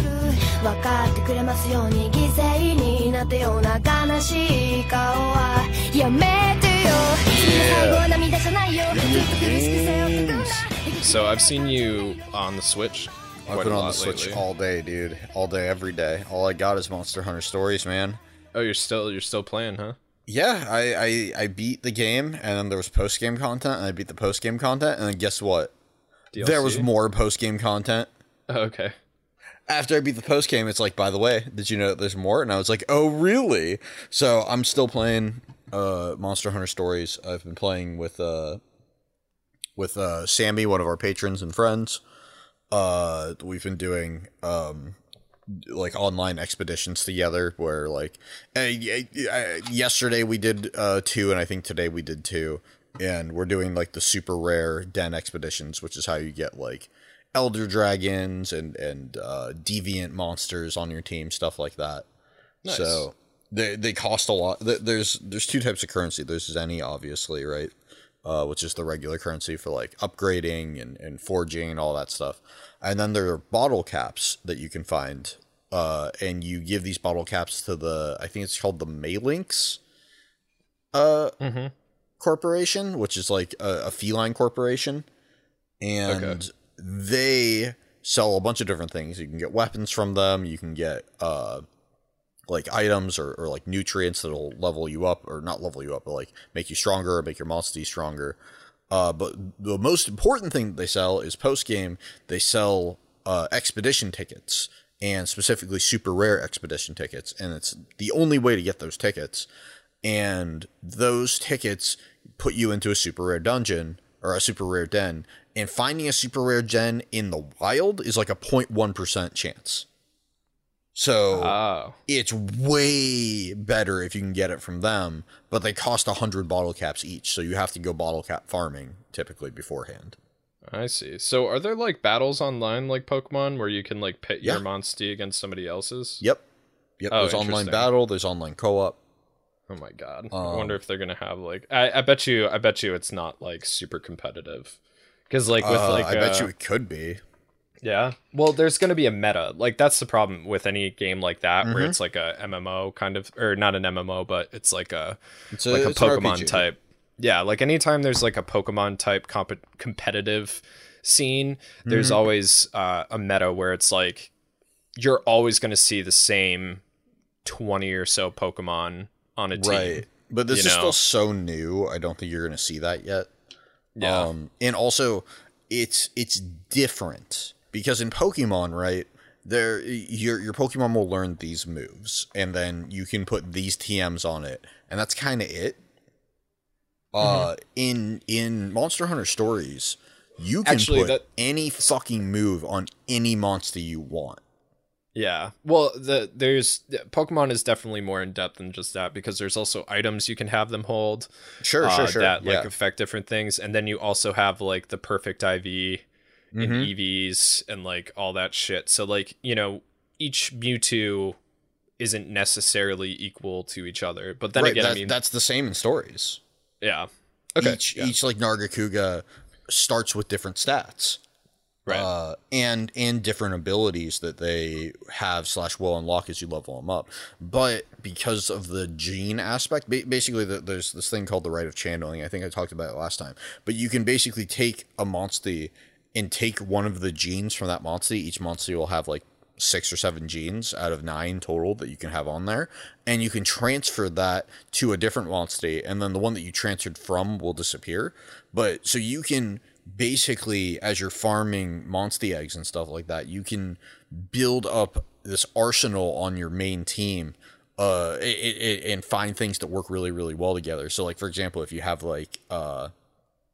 You have, let's say you have a Nargacuga, and Nargacuga has the highest crit rate in the game, right?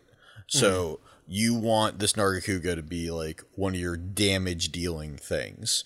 You can put stuff on there, like you can put on like non-elemental damage increase, and then you could put on stuff like, because that's a gene, and then there's different tiers of that gene, so you can have like a medium one, a small one, a large one, or an extra large one, and they all give you more damage depending on if you can find that gene on something else. And then you could get something like, let's say you wanted to do status effects, you could get like venom from like a Pookie or something like that and put it on the Nargacuga. And if your Nargacuga has the like salt and the wound ability, it'll do extra damage whenever something has a status ailment. So you can like do a lot of different stuff. It's very Monster Hunter. You can essentially combine a bunch of different things to make yourself overpowered. And I'm just now starting to like get into that side of it now that I'm really in the end game.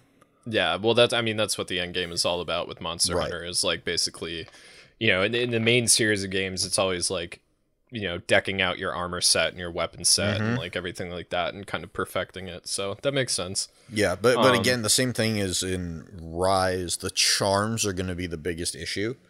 You can't make them. You can only find them. So finding good charms can be difficult, and finding like the one that you need that has like these two skills, good fucking luck. Yeah. Well, I mean, that's how they keep you playing, basically, for like people who are like obsessive compulsive. At least they're not. At least you can't buy them with microtransactions. Yeah. So, but as far as what I've been doing, so I finished up. I finished up Hyrule Warriors, Age of Calamity, more or less. Like, I haven't gone through all of the DLC stuff. Like, I'm basically at this point where. Like some of my characters are like ridiculously strong, and then the other ones I need to level up. So like the only way I can do that is by either making a shit ton of money, which is a pain in the ass, and paying to level them up, or like using them and like slowly leveling them up. And the thing is like you want to use these other characters. I mean, there's like 1, 2, 3, 4, 5, 10, 15. It's like 20 characters, I think, right? And you want to be able to like play any one of them throughout like any of the missions and stuff like that. And sometimes there's going to be missions, you know, especially in like the DLC and stuff, that are specific to a certain character. You have to play with that character. But it's not just their level that's important, it's also their weapon that's important. So like, I have this one sword for Link that does almost 200 damage, like, which is ridiculous. Okay. And he's super overpowered. He's like level 86 or something like that. So I can raise other characters up to level 86, but it's like you have to play with them in order to get more weapons for them. I see. So it's like I can, you know, I could pay to level up a character to level 86, but they're still only going to have a weapon that does like 38 damage until I start playing more intense battles with them. You can get items for them. I see. Yeah, because you can't buy items. You can only find them. I see. Yeah, so it's like, and then you have to spend the money to meld the weapons together and make sure that they have the right buffs on them and stuff like that. So it's a lot of like money spending, but it's very difficult to make a lot of money. There is one way where they made money farming like relatively easier than it would normally be per se, but it's like you have to play the same mission like over and over and over and over and over again. So that's not fun. And at this point, like, I can't like organically make these like thousands and thousands of rupees that I need in order to do the things that I want to do. So I kind of put it down and I was like, all right, I'm going to start playing Breath of the Wild again. And so I bought the DLC for Breath of the Wild and I started playing it. And there was something I wanted to mention last week. It was like right at the end, but I didn't get to it.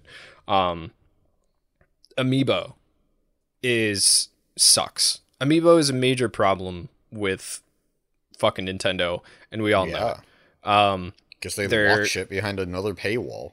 Exactly. And not only a paywall, but artificial scarcity. Like, it's really annoying. We all are aware of how fucking annoying Amiibo are, if you play any Nintendo consoles. But there is a thing called a Power Save Amiibo, which is like $10, and you plug it into your computer. It's like a regular USB, comes with like a little puck, you know, and basically you can write and delete Amiibo off of this puck as long as you have the NFC files, which you can find. They are out there. They're constantly being reposted on Reddit. Like there's G drives out there. Like I downloaded all of the amiibos in existence off of this G Drive.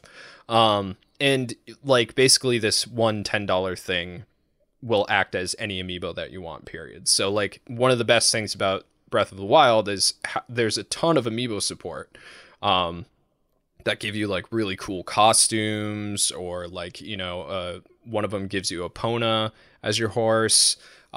You know, some of them give you special weapons, like the Ganondorf one will give you Ganondorf's sword. The Sheik one will give you the Sheik mask. Yeah, I mean, the only issue is that it's random, right? So like you have to save spam. You have to like save scum it. So that's annoying. Yeah, and it is annoying because it's an old Switch game. You know, it loading times are not as bad as they used to be. Like I remember, oh my god, dude, loading times when this game first came out were fucking wrecked. Much better now. But yeah, so like I've managed to get the costumes from the original Zelda, Ocarina of Time, the Majora's Mask amiibo, which we actually have, gives you the Fierce Deity set, which is fucking sick. And that has like all attack up on it and stuff like that. So nice. I'm working on getting all the costumes right now off the amiibo, which is a lot of fun. But honestly, I mean, Breath of the Wild, I haven't played it since it first came out. You know, I stuffed 60 hours into that game in under a week.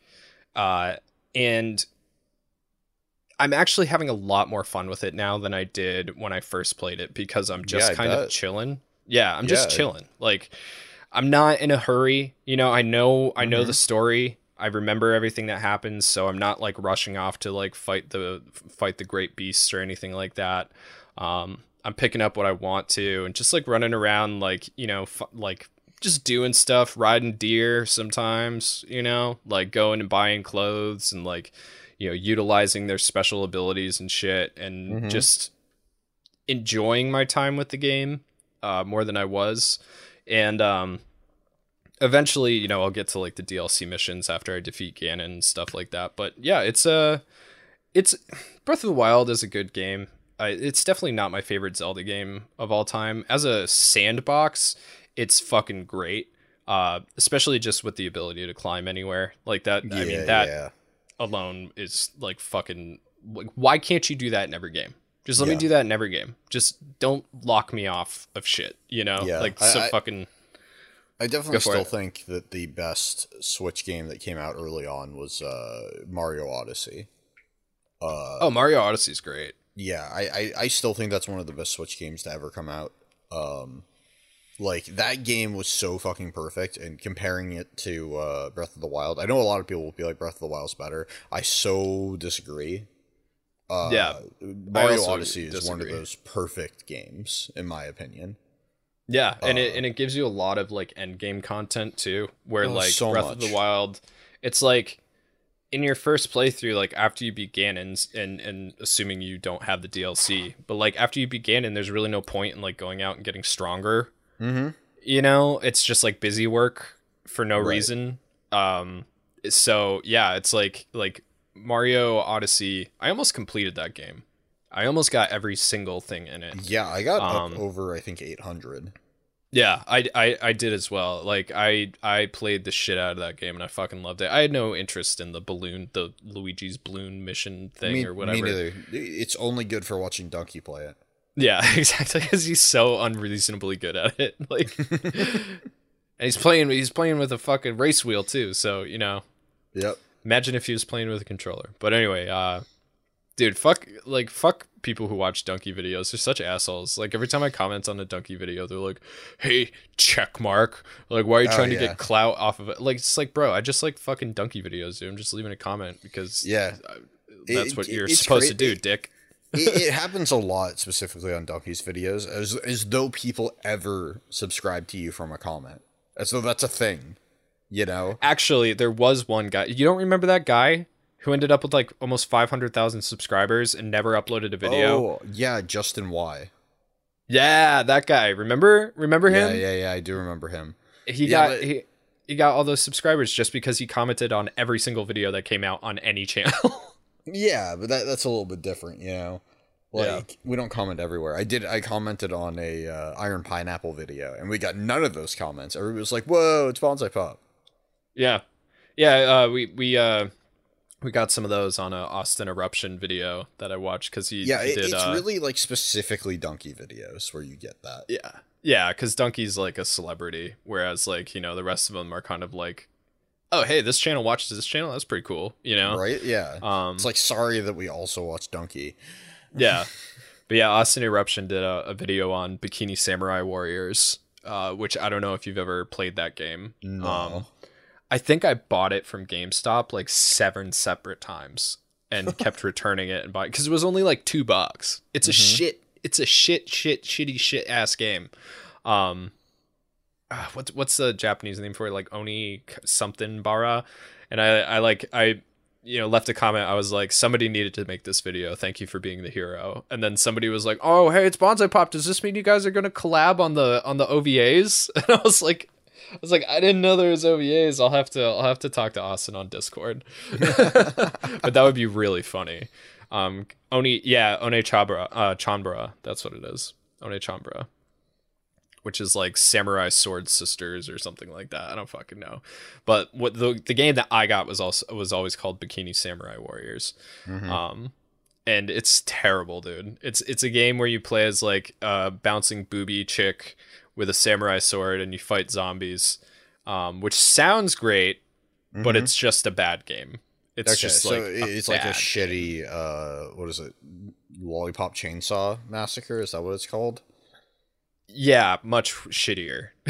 like shitty, obtuse, like gameplay's not great, the music not great. Like the only thing that's great is the jiggle physics, and like you can get that in many other places. So 0 out of 10 would not recommend, other than to just like have the experience, I guess. But it's a funny name though. Yeah, it is. But yeah, I've just been playing Breath of the Wild and like chilling out, and that's pretty much it. Like I don't really have much else. Like I've been looking for Monster Hunter Stories too. It's sold out fucking everywhere. Omni says he has a PS4 game. I just downloaded it. I'm all set. You downloaded it. I mean, I'm just like, I'm like, if I'm gonna download it, I'm gonna download it on PC so it looks better. But that's but I want to get it on Switch. You know what I mean? I'm sure I can get it on Amazon right now. Like, let me just. Like, I'm sure you could too. Yeah. It's a great game, man. I really enjoy playing through it. I'm almost sad that I'm like going to finish it soon. Yeah. But that's okay. So, there was something else that I wanted to talk about last week that is exciting. That's Monster Hunter Rise. What the fucking shit fuck. Free delivery Wednesday, August 4th. I'm probably going to be gone on August 4th, so I'm not going to do it. The Steam Deck, I think, is what it's called. Have you checked this out? Yeah, dude, you can get it on Amazon for $50. Yeah, I saw that. But it's going to come in on Wednesday. I might be gone on Wednesday. I got to talk to you about that. Okay. Yeah, Steam Deck, dude. This thing, like I saw a bunch of people on Twitter being like making memes and stuff about how like you know, the Game Gear was supposed to be the Game Boy killer, and like the, you know, XYZ was supposed to be the you know, the PSP was supposed to be the Game Boy Advance killer, and like yada yada. Dude, honestly, like fuck the Switch. Have you seen this thing? I've seen it, but I haven't like really looked at it. It's fucking dope, dude. Like, okay, so I'm gonna be honest, it doesn't look super comfortable. But like it's your entire Steam library on a handheld device that you can take anywhere. That's pretty cool. A lot. And it can play everything that you own. Like, so like you got the fucking new Doom that came out, like Doom Eternal. You can play, well, I guess you could play that on the Switch, but you could play it on this and it'll actually not look like ass. You know what I mean? Like, like this thing is way more advanced. It's also super duper expensive. Like it is ridiculously expensive. The base model is like $400. I'm not gonna go buying that for any time soon. Oh, I'm definitely. Devin already. I think Devin already bought one. Wow. Yeah, I think she already pre-ordered the middle one. I've got my Switch. That's what I need because when I'm on the move, like it's typically just for airports that I take that, you know. Mm. Yeah. So I'm not super worried about having my entire Steam library anywhere I go. True. Yeah. I just like, well, Steam just has so many good RPGs on it, and like the Switch. While I think that the Switch is, you know, pretty solid. I mean, the Switch is like the ultimate RPG machine, but it's still lacking. You know, it's lacking a lot of things that are on Steam, that look better on Steam, that run better on Steam. And I just like, I can see this being like my fucking RPG machine. You know what I mean? And like, is it worth $600 for that? Probably not. But like, I don't know. It's hard to say. It is hard to say because right now nobody's fucking traveling. But for somebody like Devin hates getting on the PC. Mm. She doesn't like playing video games on the TV. She likes playing handheld, period. Like that is her favorite thing. So like she got Skyward Sword and she's only been playing it handheld. I'm like, dude, why don't you put that on the TV? You know, like, yeah. And she's like, well, I like to, you know, I like to lay down and I like to, like, you know, lay in the beanbag and like blah, blah, blah. I'm like, all right, like, whatever. I feel like you're not getting the same experience, but it is what it is. Yeah, I'd agree. Especially on the Switch. Like, that's the thing is like the Switch, when you put it into handheld mode, it looks like fucking shit. Yeah. It looks like ass. Yeah. And like, that's one of the problems. I mean, unless you're playing an RPG or, you know, indie game or something like that. Like Hollow Knight looks great on Switch because Hollow Knight is not an intensive game, you know? And that looks great handheld. Right. You know, but like Ori and the Blind Forest doesn't, because Ori and the Blind Forest is a gorgeous game that is graphically intensive and it doesn't look as good on the Switch. But like this thing, I mean, this thing is a fucking powerhouse, dude. Like, it is a powerhouse. They fucking built the shit out of this motherfucker. Like, it's got SSDs, you know, like the bigger one has like a 500 gigabyte SSD in it. So like load times are like ridiculous. That's crazy. Yeah. Like, well, the premium one is a premium price. I mean, we're talking like, I can't remember. It might be like $900, bro. Ooh, that's like, expensive. Yeah. But it also, you know, it's going to have a better battery. It's going to have better graphics. It's going to have better, like, well, yeah. I mean, you're paying for good stuff. Yeah. Yeah. Yeah. And it's just like, you know, it's made by Valve, who have created the 512 NVMe SSD. It's got the fastest storage, premium anti-glare etched glass, exclusive carrying case, exclusive Steam community profile bundle, exclusive virtual keyboard theme. It's $650 for the big one. Damn. Which, I mean, if you look at it, you know, the original is like the original 64 gigabytes, which, let's be honest, we know that there's games out there that are way bigger than 64 gigabytes. Looking at you, Grand Theft Auto 5, right. Which would be awesome to play handheld. You know, like how fast would a plane ride go having Grand Theft Auto fucking 5 on handheld? You know what I mean? Like you can wreck like 10 hours of your life doing nothing in that game. Yeah, pretty easily. Yeah, so that one comes with a carrying case, $400.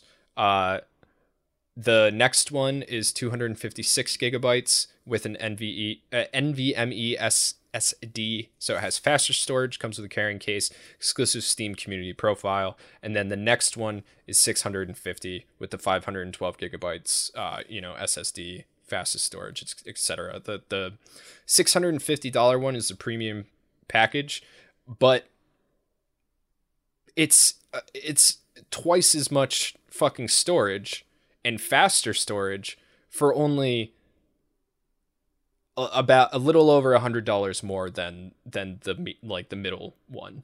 You know what I mean? Like, you're better if you're gonna buy the middle one, you're better off just getting the big one, I think. You know? Yeah, spend the extra money. Yeah, like if you're gonna spend a lot of money, just spend a little more and get the most out of it. Just like have the best thing, you know? Right. Like playing Guilty Gear on the go sounds fucking awesome. Like, I mean, they're showing like Death Stranding, you know, like everything, dude. Well, everything maybe that's gonna come out.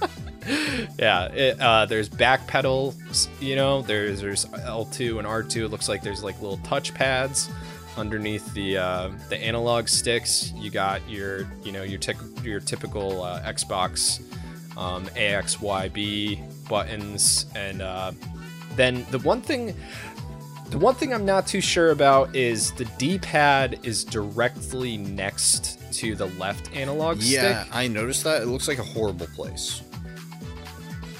Yeah, I mean, it looks like maybe not a great place for the analog stick, but then again, right. it's a little higher than the analog stick. I need to actually feel it to see how it feels, but yeah, but you're never going to be able to do that unless you buy it. Well, so, no, I'll just, you know, by the time I get out there, hopefully you guys will have one.